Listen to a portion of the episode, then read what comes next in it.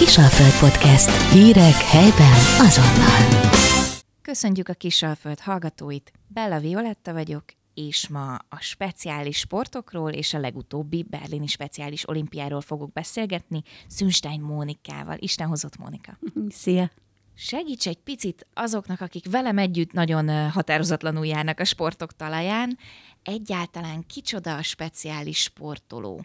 Speciális sportolók, értelmileg sérült sportolók.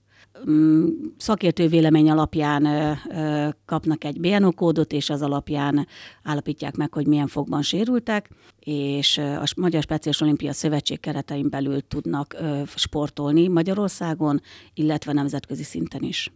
Mennyi minden függhet ezen a kódon, a sérültség fokán, vagy különböző fajtáin? Hogy kell ezt elképzelnünk? Hogyan összehasonlíthatóak egyáltalán a teljesítmények, mondjuk két különböző sérültséggel élő között? A Magyar Speciális Olimpia erre a kérdésre nagyon jó választ tud adni, ugyanis pont az a lényege, hogy a képességek szerint divizionálja a sportolókat. Minden egyes versenyen, teljesen mindegy milyen sportágban indul a sportoló, elsőre divizionáló, azaz felmérő kis versenyeket rendeznek. Erről azt kell tudni, hogy sokkal rövidebb idő, és azt nézik meg, hogy az egyéni sportban milyen képességekkel rendelkezik a sportoló, illetve a csapatsportban milyen egységet alkot egy csapat. Kiválogatják azokat a csapatokat, vagy azokat az egyéni sportolókat, akik egyforma teljesítményt tudnak nyújtani ezeken a divizionáló meccseken, és ők fognak alkotni egy divíziót. Egy divízió nem más, mint annak a csapatnak, csoportnak a saját külön kis versenye. Tehát úgy kell elképzelni, hogy egy sérültebb kisgyereknek nem kell megküzdeni egy enyhe fogban sérült sportolóval, ugyanolyan esélye van az aranyéremre, hiszen saját képességbeli társaival fog versenyezni. Hallottam tőled olyan sportágról is, amiről egyébként még nem sokat hallottam, mondjuk ilyet, hogy padlóhoki. Vagy hogy a florbolt azt nem csak az én gyerekkoromban lehetett olyan, nem tudom, hobbiszerűen kergetni, hanem ebből van verseny is. Léteznek ilyen külön erre kitalált sportágak? A padlóhoki az egyik, amely direkt a Speciális Olimpiának az egyik sportága. Idén már, illetve egy pár éve már felváltotta Magyarországon a floorball, azaz floorballba versenyzünk, padlóhoki versenyek nincsenek jelenleg. Amúgy egy nagyon jó verseny, sportág, kicsit hasonlít a jégkorongra. Nem azt mondom, hogy durva, mert nem durva sportág, de azért ott egy kicsit több az ütközés, mint a floorballba, ahol az tilos. Azért is váltottunk a floorballra, mert sérültebb sportolók is tudják játszani. Az a tapasztalatom az iskolában, illetve miután a floorball szakágnak én vagyok a vezetője, hogy nagyon-nagyon szeretik azok a sportolóink játszani a floorball sportágat, akik amúgy félénkek, nem mernek testi kontaktusba kerülni az ellenféllel, a bottal viszont kiválóan bánnak, és nagyon ügyesen játszanak. Ezt tényleg úgy kell elképzelni, ezt csak a hallgatók kedvéért mondjuk, mint a hokit, csak itt egy teremben zajlik, és egy labdával a meccs, és egy picit más formájú, persze a labda, meg más formájúak az ütők, de azért úgy hiszem, hogy a szabályok, vagy a csapatsport jellege, és hogy a kapura játszuk, az ebből a szempontból megegyezik. Érdekes a floorball, mert ott a kapus térdelve véd, és ő rajta van, a kapuson van védőfelszerelés, és miután ezek az ütők műanyagütők, hajlított fejű műanyagütők, a labda pedig egy picike kis lukacsos műanyaglabda, ezért nincsen védőfelszerelés a sportolókon. Egyszerűen úgy mondom, hogy egy labdarúgó felszerelés, tehát sportszár, nadrág és felső mez van rajtuk, meg egy sima teremcipő. A Magyar Speciális Olimpia Szövetség keretein belül, illetve hát a Nemzetközi Szövetség keretein belül mi nálunk nem csak értelmileg sérült sportolók sportolhatnak, hanem éppek is. Ezt úgy hívjuk, hogy egyesített sport, csapatjátékokban, illetve olyan egyéni sportokban, ahol csapatverseny is van, például tollas vagy asztalitenisz, vannak ezek a lehetőségek, akik kiutaztunk kézlabdába, labdarúgásba, kosárlabdába. Ez a három csapat egyesített csapat volt, mind a három, és a floorballban is egyesített csapat játék van Magyarországon, illetve én már csinálok mindig olyan divíziót, ahol a kezdő és súlyosabb sérült fiatalok játszanak külön, és ott nincsen egy partnerjátékosunk. Ezzel, hogy ezt elmondtad, kicsit el is jutunk az egésznek az arszpoétikájához.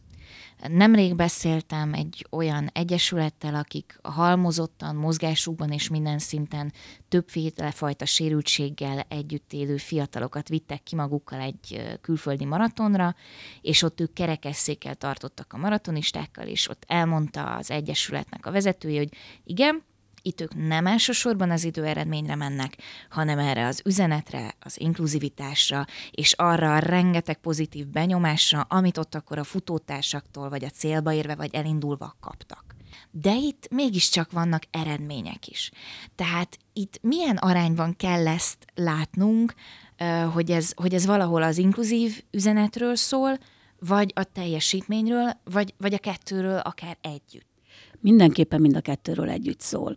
Ahhoz, hogy egy egyesített csapat egyáltalán működhessen, ahhoz azért együtt kell edzeniük. Meg kell ismerni az épp sportolónak, a fogyatékkal élő sportolót, tudni kell vele együtt játszani.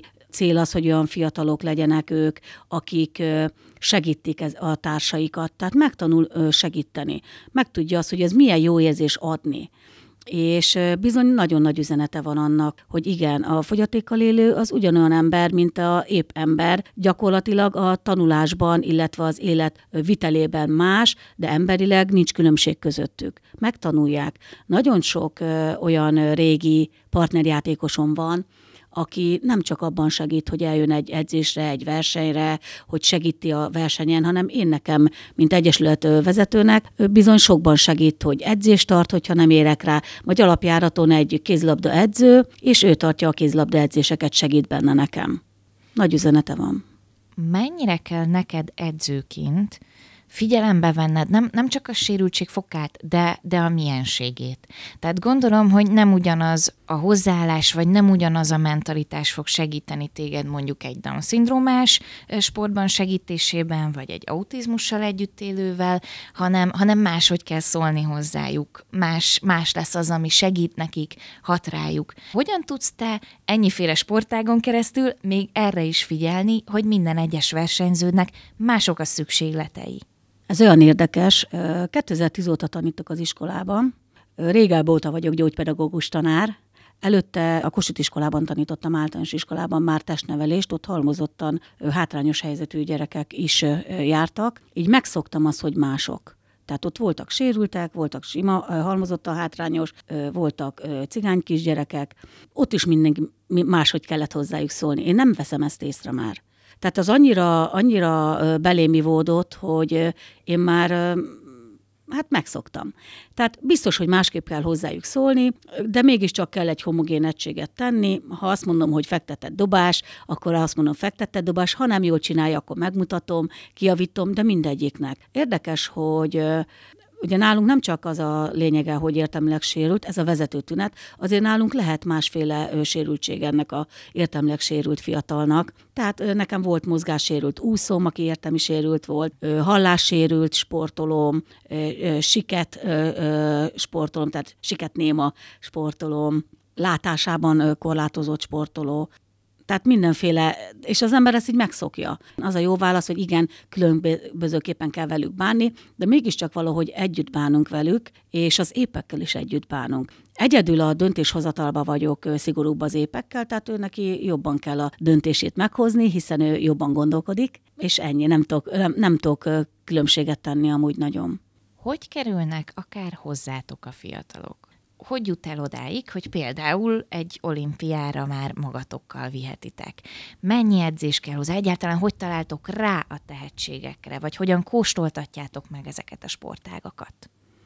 Hát szájról szájra terjed az iskolában, tehát amikor bejönnek mi egy iskola vagyunk, és egy diáksport egyesület, és a mi gyerekeink az iskolából kerülnek ki, illetve miután a Magyar Speciális Olimpia Szövetség keretein belül 8 évestől élethosszig lehet sportolni, tehát mindig találunk megfelelő sportágat, például bocsa, akik már idősebbek és már nem annyira mozgékonyak. Az iskolából kikerülő gyerekek egymás között már tudják, vagy a felvételinél, hogy lehet-e focizni, és akkor mondják a Móni néninél, lehet-e kosarazni, Móni néninél, lehet ezt csinálni, Móni néninél, és akkor így a gyerekek már van, hogy megkeresnek már az évnyitón. már ott jelentkeznek, hogy ők bizony sportolni akarnak. Illetve évközben is nagyon sokan csatlakoznak hozzánk. Tornaterem dugig van, kosáredzéssel alig férünk el, már nem is nagyon tudok több gyereket befogadni egy edzésre. Kézlabda edzéseink vannak, erőemelő, floorball edzéseink, a két segítőmmel csináljuk ezeket. És aztán van, hogy felhívnak, vagy rám írnak messengeren, de sajnos így külsősöket sajnos nem nagyon tudok fogadni, mert annyira kicsik a lehetőségeim így a teremszinten, hogy nem férnének már el.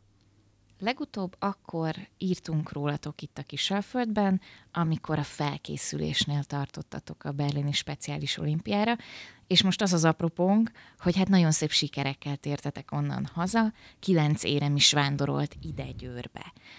Megtennéd, hogy elsorolod őket, hogy melyik, milyen szín és kihez tartozott? Igen. Bolla Márk nyert 4 érmet.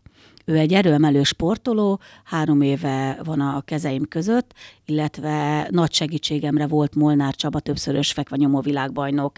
És a Galaxi edzőterem, Csaba egy jó fél éve segít be az edzésekbe, és amiket én, mint nem ekte erőemelő, nem tudok jól, azokat ők megtanította a Mártnak, tehát az ő érdeme is ez a szép siker.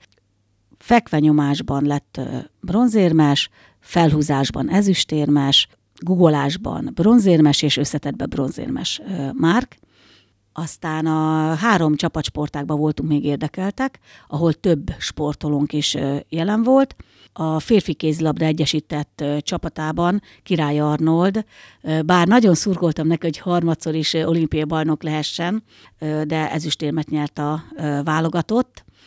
Akkor szomorkodtunk, most már nagyon örülünk neki. Aztán a kosárlabda csapat, szintén egyesített, női, 2 speciális sportolónk és 1 partnerjátékosunk szerepelt benne. A speciális sportolók Serbán Dóra és Himadiána, a partnerjátékosunk pedig Posgai Dóra, a kolléganőmnek amúgy a lánya, és elkezdett velünk sportolni. Aztán labdarúgásban szintén 2 sportolónk utazhatott, Horváth Roxana Afrodite és Orbán Mercedes, és ők is ezüstérmesek lettek, a kosárlabda pedig bronzérmes. Nagyon szép teljesítmények. Bolla Márkról még egy picit ejtsünk szót, részben azért, mert rá korábban is kitértünk, hogy nagyon sokat várunk Márktól, nagyon ügyes. Te pedig már itt a beszélgetésünk előtt elárultad, hogy valószínűleg az izgulás volt az, ami rá itt nagyobb hatással volt, de azt is elmondtad, hogy még más is támogatta az ő felkészülését. Nagyon nagy szerencsénk volt, mert a tavalyi évben az Audi Hungária Győr nyitott a fogyatékos sport felé, legyen a sport mindenkié szlogennel, és minket választott ki olyan egyesületnek, akit szívesen támogatna. És amikor beszélgettünk arról, hogy mire lenne szükségünk, én egyből mondtam, hogy az erőemelőknek a biztonsági guggolóállvány, biztonsági fekvenyomópad az nagyon-nagyon jó lenne, mert nagyon segíteni a Márknak a felkészülését. Azt tudni kell, hogy igaz, hogy a Márk volt az utazó, de győri tartalékos sportolónk is volt az olimpiára. Igazából 7 tartalékos sportolónk is volt, tehát minden sportágban választottak ki tartalékosat, hogyha valaki sérülés miatt vagy betegség miatt nem tudna utazni. És ugye az ő felkészülését is egész addig, ameddig meghatározott időpont kellett biztosítanom, tehát őt is készítettem fel, és tudtunk ilyen felszereléseket vásárolni. Úgyhogy ez nagyon-nagyon nagy segítség volt. Hát ugye mellette még a Csaba. Mekkora élmény ez a sportolóknak? Hogy élik meg ezt az egész fennforgást? Hát egy világjáték, a sok nemzet ott léte, a kamerák, a bíró, az egész környezet, az egész millió. Azt gondolom, egyrészt én is izgulnék, másrészt viszont egy nagyon felemelő dolog lehet, hogy hú, itt valami komolynak vagyunk a részesei. Hát nagy élmény. Nagy szájú lányaim vannak, tehát sportoló lányaim, főképp a labdarúgók, ugye, és annyira jól esett, odajött hozzám a Merci, és a versenyek előtt még megköszönte azt, hogy ő ide kijuthatott, hogy én ezt biztosítottam neki, hogy éveken keresztül ahhoz, hogy kijuthasson, teljesíteni kell különféle követelményeket. Rendszeresen részt kell venni a versenyeken, azon kívül, hogy jól játszik, el kell menni a válogató versenyre, hogy válogatható legyen, és ő volt az, aki odajött és megköszönte nekem. És olyan fura volt, mert amúgy nagyon kedves lány, de nem ilyen köszönős, ugye nem ilyen megköszönös. És láttam rajta azt a boldogságot, hogy ahogy ezt mondta nekem. Amikor elmegyünk egy ilyen olimpiára, nem a versenyekkel kezdünk mi azonnal, hanem van egy úgynevezett vendéglátó város programja. Mi Vejdenbe kerültünk, és az ott mellette lévő környezők is városokba vittek minket kirándulni, ott láttak minket vendégül, kedveskedtek nekünk mindenfélével, nagyon-nagyon jó volt. És aztán utána utaztunk el Berlinbe az olimpiai megnyitóra, és akkor ugye ott nekünk a olimpia előtt még voltak különböző programjaink, mert az a megtiszteltetés érte a Magyar Speciális Olimpia Szövetséget, hogy a köztársasági elnökasszony eljött hozzánk. És nem csak eljött és megnyitott a Berlin Magyar Nagykövetségen egy fotókiállítást, amely a Magyar Speciális Olimpia Szövetség elmúlt 30 évéből készült fotókat mutatja be. Nagyon szép fotók, érdemes megnézni, még tart azt hiszem augusztus végéig a kiállítás, hanem eljött és bevonult velünk. És ilyen még nem volt, hogy egy köztársasági elnök megtiszteli a speciális embereket, sportolókat azzal, hogy egy ilyen nagy eseményre, mert nekünk ez a legnagyobb eseményünk, felvonul és bevonul. Végig ott volt velünk, pontosítok, nem teljesen végig, ameddig ő megtehette, hogy lent legyen. Lent volt velünk a többi sportoló között, a 7000 sportoló között ott volt, fotózkodott a gyerekekkel, beszélgetett, jól érezte magát, és csak utána ment vissza az ő neki kijelölt, hát úgy mondom, hogy helyre, biztonsági helyre gondolom. De nagyon-nagyon jól esett nekünk ez. Igen, egy nagy megtiszteltetés képviselni egyáltalán az országot, ezt ugye más sportolók is el szokták mondani, hogy a sokakból a kevesek, akik végül oda jutnak, az nagyon nagy dolognak élik meg. Kicsit részben már kitértél rá, hogy ez nagyjából mennyi áldozatot, mennyi időt, mennyi erőbefektetést igényel, úgy akár a sportolótól, mint az illető családjától. Hát általában ugye az edzések, amik kötelezettséget rónak rájuk, illetve a versenyek. És azt kell tudni a legtöbb sportolóról, főképp a csapatjátékokról, illetve a Bolla Márk nagyon jól kézizik és kosarazik, hogy azekre a versenyekre is eljárnak velem, elég sok versenyre. Hát a legnagyobb teher rajtuk van, meg rajtam, mert hogy ugye szinte minden hétvégén versenyen voltam. Nem is tudom, hogy volt-e olyan, hogy egymás után 2 hétvégén ebben az évben én otthon tudtam volna lenni egy picikét szusszanni. Általában mindig volt valami kézlabda, kosárlabda, labdarúgás, floorball, erőemelés. Mehettünk volna tollasra, és azt tettem észre is, ügyes gyerekeim vannak, csak már nem bírom azt. Tehát azt már nem tudom beiktatni, hogy edzést is biztosítsak, és a versenyekre az ütközések. És ezen kívül még úszás, bocsánat, mert úszót tartalékunk is volt, tehát úszni is járunk. És a családoktól, hát a nagy terhet leveszem róluk, az az igazság, mert viszem, hozom a gyerekeket, anyagi vonzata ilyen támogatásoknak köszönhető, ugye amit mondtam, hogy a Audi támogatott minket, illetve a város önkormányzata is a egészségkárosodtak sportjában lévő pályázatban mindig támogat minket, táborokat, utazásokat, étkezéseket lehet belőle ugye finanszírozni, illetve hát amire pályázunk, azt lehet. Tehát így a anyagi részét levettem a szülőkről, egy évben 2000 forintot fizetnek azok a gyerekek tagdíjat, akik az iskolába járnak, és 10 000, akik már dolgoznak, viszont én veszem a vonatjegyeket. Nagyjából ez így pályázatokból megoldott. Természetesen hát a gyereket meg szinten kell tartani, vigyázni kell rá, óvni otthon, illetve hát megfelelően táplálni, hogy azért legyen egy erőemelőnek ereje. Azt gondolom, hogy így mint az élsportban, az a teher nincs a szülőkön. Tehát én azokat így leveszem. Ha van olyan fiatal, aki látszik, suliban kiderül, tehetséges, meg szeretné is, de mondjuk a szülők óckodnak tőle, mert pont a sérültség miatt örülnek annak, hogyha van egy szakmája, és önálló lesz, és ügyesen elboldogul, és azt mondják a sportra, hogy jó, hát ez már most fölösleges vagy, tehát, hogy nem fektettünk rá különösebb energiát vagy hangsúlyt. Milyen érveid vannak ilyenkor?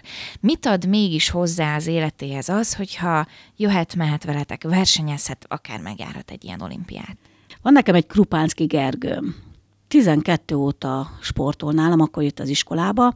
Minden szakmát, ameddig tanulhatott, 25 évig tanulhatnak a értelmileg sérült fiatalok nappali tagozatom.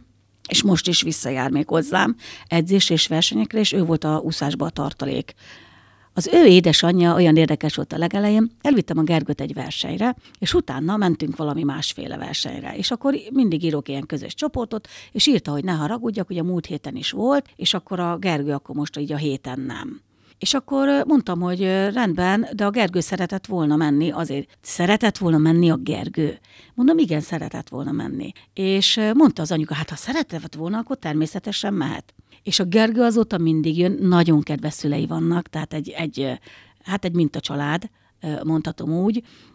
Testvére is van, egyetemet végzett nagylány, nagyon okos testvére, és a lényege az egésznek az, hogy egyszer az anyukával erről beszélgettünk, meg írta a Facebookon egy ilyen kis posztot, és annyira jól esett, hogy azt írta, hogy, és azt mondta, hogy annyira örül neki, hogy én akkor ott voltam. Abban, hogy én még az életem tejébe voltam 2012-ben, és hogy a Gergő oda került abba az iskolába, mert hát megváltozott ezzel az élete. Rengeteg versenyre jön, második olimpián tartalékúszásból sajnos egyikre se jutott ki, mert Abu Dhabiba is már tartalékként volt jelölve. Remélem most majd lassan rákerül a sor. Minden edzésen ott van, kézilabdán, kosárlabdán, floorball úszáson természetesen, és nagyon-nagyon megváltoztatta az életét. Kinyílt a gyerek. Kinyílt. Jön, megy, mindenfele táborba jön velem, most is ott volt. És hát nagyon hálásak. És akkor vannak azok a szülők, akik úgy iskolai dolognak könyvelik ezt el, hétvégén versenyre megyünk, nagyon nincs is kapcsolat, néha megkérdezik, mikor indulunk, esetleg így elsikkad ez a dolog, nem olyan fontos, illetve vagy pedig nem kerül ki éppen olimpiára, mert azért, akik már nagyon előre vannak olimpia aspiránsok, ott a szülők azért már másképpen állnak a dologhoz, mert hát azért az komolyabb dolog. Beszéltünk itt kicsit a szülőkről, kicsit magukról, a versenyzőkről, de neked milyen visszaigazolás például ez a 9 érem? A te munkádnak hogy esik, hogy hát ilyen szép eredménnyel tudtatok hazajönni? Hát nekem azért nagy visszaigazolás, mert rengeteg munka van benne. Beszéltem itt 2 lányról, akinek a nevét megemlíteném, Barta Dorottya és Rendi Olivia, illetve a párom, Lauka András Zsolt, akik sokat segítenek abban, hogy edzéseket tartunk, és a versenyekre járunk, és visszük a gyerekeket mindenfele, illetve ez a 2 lány még partnerjátékosként még a mai napig is sportol velünk. Ha kell, autót vezetnek, ha kell, edzést tartanak. Most a táborba kicsit levették a terhet a vállamra, mert olimpia után másnap reggel én vonatra ültem, és mentem a táborba, és így egy kicsikét jó volt, mert nem kellett annyit dolgoznom, mert ott voltak ők is. Visszaigazolás. De őnekik is visszaigazolás. Tehát a segítőimnek. Szokták egyáltalán ezek a fiatalok, és most nem csak speciális megértelmi sérültséggel élő fiatalokról beszélek, szokta az ember ezt a fajta sikerélményt, hogy kiállítják, dobogon van, kattan a gép, landol az ezüstmedál, egyáltalán szokva vagyunk ehhez, ezt tanulni kell? Hát tanulni kell, igen. Hát érdekes. Amikor ott vagy, akkor pörög az esemény, akkor nem gondolkodsz, így elsodornak a történések magukkal. Az erőemelésről beszélek egy picit. Az erőemelésen, amikor van egy országos verseny, vagy egy akármilyen verseny, de Magyarországon belül, akkor szépen megcsináljuk a tornatermünket, mondjuk a győri versenyt, mondom, bevisszük a vastag szivacsokat, fölállítjuk az eszközöket, bevisszük a súlyokat, szépen székeket telepakoljuk a tornatermet, gyönyörű, egy légtérben van mindenki, nem egy légtérben, egy szinten vanjuk mindenki, hiszen a talajon ül. Talajon van a szék, talajon van az eszköz. De elmegyünk egy olimpiára, ott bizony fölállították szépen a lelátót, és a verseny egy pulpituson, azaz egy dobogon történik, ahova felszólítanak a sportoló arca neve kivetítve, és szépen fel kell sétálni a sportolónak először, mögötte az edző. Tehát így bevonulunk. Már onnan jött az izgalma a Mártnak, hogy azt megélni, hogy oda bevonulunk, és ott egy csomó ember, kiabál, újjong nekünk, és tapsol, és különböző nyelven üvöltik, hogy hajrá. Ugye nem ismerik a sportolókat, de mindenkinek ugyanúgy szurkolnak. Természetesen voltak a magyarok is, akik ráértek akkor, ők is szurkoltak nekünk, de nem tudtunk odafigyelni, mert annyira izgultunk. Ez meg is látszott a Márknak az első googolásán, mert nem sikerült, és ez volt a nehezebb. Amikor az érmeket át kell venni, akkor is volt izgalom, de ott leültünk, várakoztunk, már tudtuk, hogy nem kell teljesítenünk, már csak a jutalmat bezsebeljük szépen, és akkor ott felvonult, ott már csak a Márk, ott én már a nézőtéren voltam, és hát ott már csak a büszkeséget láttam rajta. Az izgalmat már nem. A másik erőemelő sportolómnál is, de ő már volt olimpián, tehát ugye ő neki már egy kicsit más, de azért a versenyen az izgalom nagyon ott volt rajta is. Kicsit elvtelen ezt kérdezni, hiszen még vadul kellene ennek az ünneplésnek, ennek az örömnek úgy bennetek maradnia, meg egy kicsit ebben így beleülni, belehelyezkedni és élvezni egy kicsit. De csak muszáj vagyok megkérdezni, már csak a műsoridőnk vége felé tartva is, hogy mi felé tekingettek, milyen kihívások következnek a sportolókra. Ez most a nyári olimpia volt. Két év múlva lesz Torinóba a téli olimpia. A floorball, teremjáték, téli sportág. Tehát én most pihenek egy picikét, és augusztus végétől, már előtte is pörög az agyamra, de augusztus végétől indul a következő feladat, fel kell készítenem egy válogatottat a floorball versenyekre. Sajnos ugye, én nem politizálok, de sajnos ez politika, hogy elmaradtak a világversenyek, így elmaradt a téli speciális olimpia, ami Kazanyba lett volna, ugye Oroszország. Előtte Svédország vállalta el, de lemondott, így csúszott egy évet. Aztán egy év elvállalt a Kazany, bejött a Covid. Csúszott még egy évet. Na, és akkor elmaradt. És onnantól kezdve ezt nem is tartották meg. Viszont van egy felkészített válogatottam. És nagyon nehéz volt életbe tartani azt a gondolatot a kis fejükbe, hogy oké, most ez volt, lesz, tartsatok ki, lesz 2 év múlva verseny, most mentünk volna, mert összecsúszott a 2, most lett volna januárban, amúgy Kazanyban, de ugye minden sportversenyt eltöröltek. Most ez a feladat. Tehát most voltak győri válogatottaink, volt partnerjátékos válogatottunk, pont az előbb említett Rendi Olivia, volt lány válogatottam, volt fiú válogatottam a csapatba, 4 csapatból válogattuk ki amúgy az utazó keretet. Ez egy érdekes csapat lett volna, mert egyesített, tehát épek és sérültek, plusz vegyes, tehát nő és férfi. És akkor megfelelő arányban vannak a csapaton belül a sportolók, és akkor hát erre fogunk most készülni, most ez a 2 év. Még egy kis lelkifröccsa, kitartás fele, és ugye jöttek közben az új sportolók, és akkor most 1 évig kell versenyezni, 1 év múlva lesz a válogatóverseny, és akkor utána 1 évem lesz felkészíteni már a kiválogatott sportolókat az olimpiára. Hát akkor, hogyha előbb nem lenne apropónk, akkor találkozzunk 1 év múlva, és beszélgessünk akkor arról, hogy hogyan készültök Torinóba, jól emlékszem? Torinóba, igen. Megköszönöm tehát a te idődet, lelkesedésedet, és hallgatóinknak is rögtön megköszönöm a figyelmét, de Mónikának még maradt egy gondolata. Egy gondolatom, mert mindig mindenkinek mindent megköszönünk, és ahonnan pedig mindig természetesen megkapjuk az összes támogatást, aztán természetesnek tudjuk venni amúgy, amikor kapunk, és ugye hajlamosak vagyunk elfeledkezni.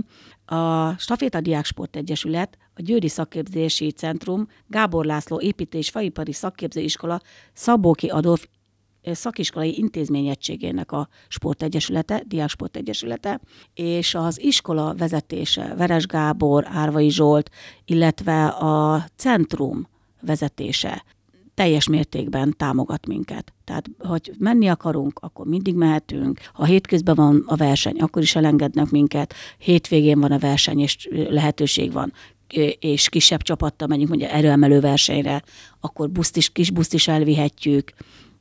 Tehát nagyon-nagyon szépen köszönjük a sok lehetőséget nekik. Még azt elmondom, hogy annyira elégedett az Audi ezekkel a teljesítményekkel, mert azért rendszeresen követik a Facebook oldalunkat is, és a weboldalunkat is, hogy van egy olyan programjuk, hogy önkéntesség, és egész Európában egy napra koncentrálódik önkéntes munka, ahol az Audi dolgozók mennek és önkéntes munkát végeznek. És a maga az anyagi részét pedig az Audi állja. És időn azt a megtiszteltetést kaptuk, hogy a iskolába a konditermünket teljesen felújították. Ez most 24-én volt. A szervezési feladatokban tudtam részt venni, mert még én az olimpián voltam, és köszönöm a kollégáimnak is, akik részt vettek ebbe, főképp Posgai Péter Pálnénak, hogy rengeteget dolgozott azzal, hogy ez a önkéntes nap megvalósulhasson a mi részünkről is. Innen látszik, hogy nem is csak a versenyzők, nem is csak az edző, nem is csak a szülők, de szinte egy komplett város meg régiónak az együttműködése kell ahhoz, hogy ilyen jó kis érmeknek, ilyen jó ízű szereplésnek tudjunk együtt örülni. Ez így igaz. Megköszönjük hallgatóink figyelmét, és továbbra is figyeljük majd a speciális sportolóink sikereit. Kisalföld Podcast. Hírek helyben azonnal.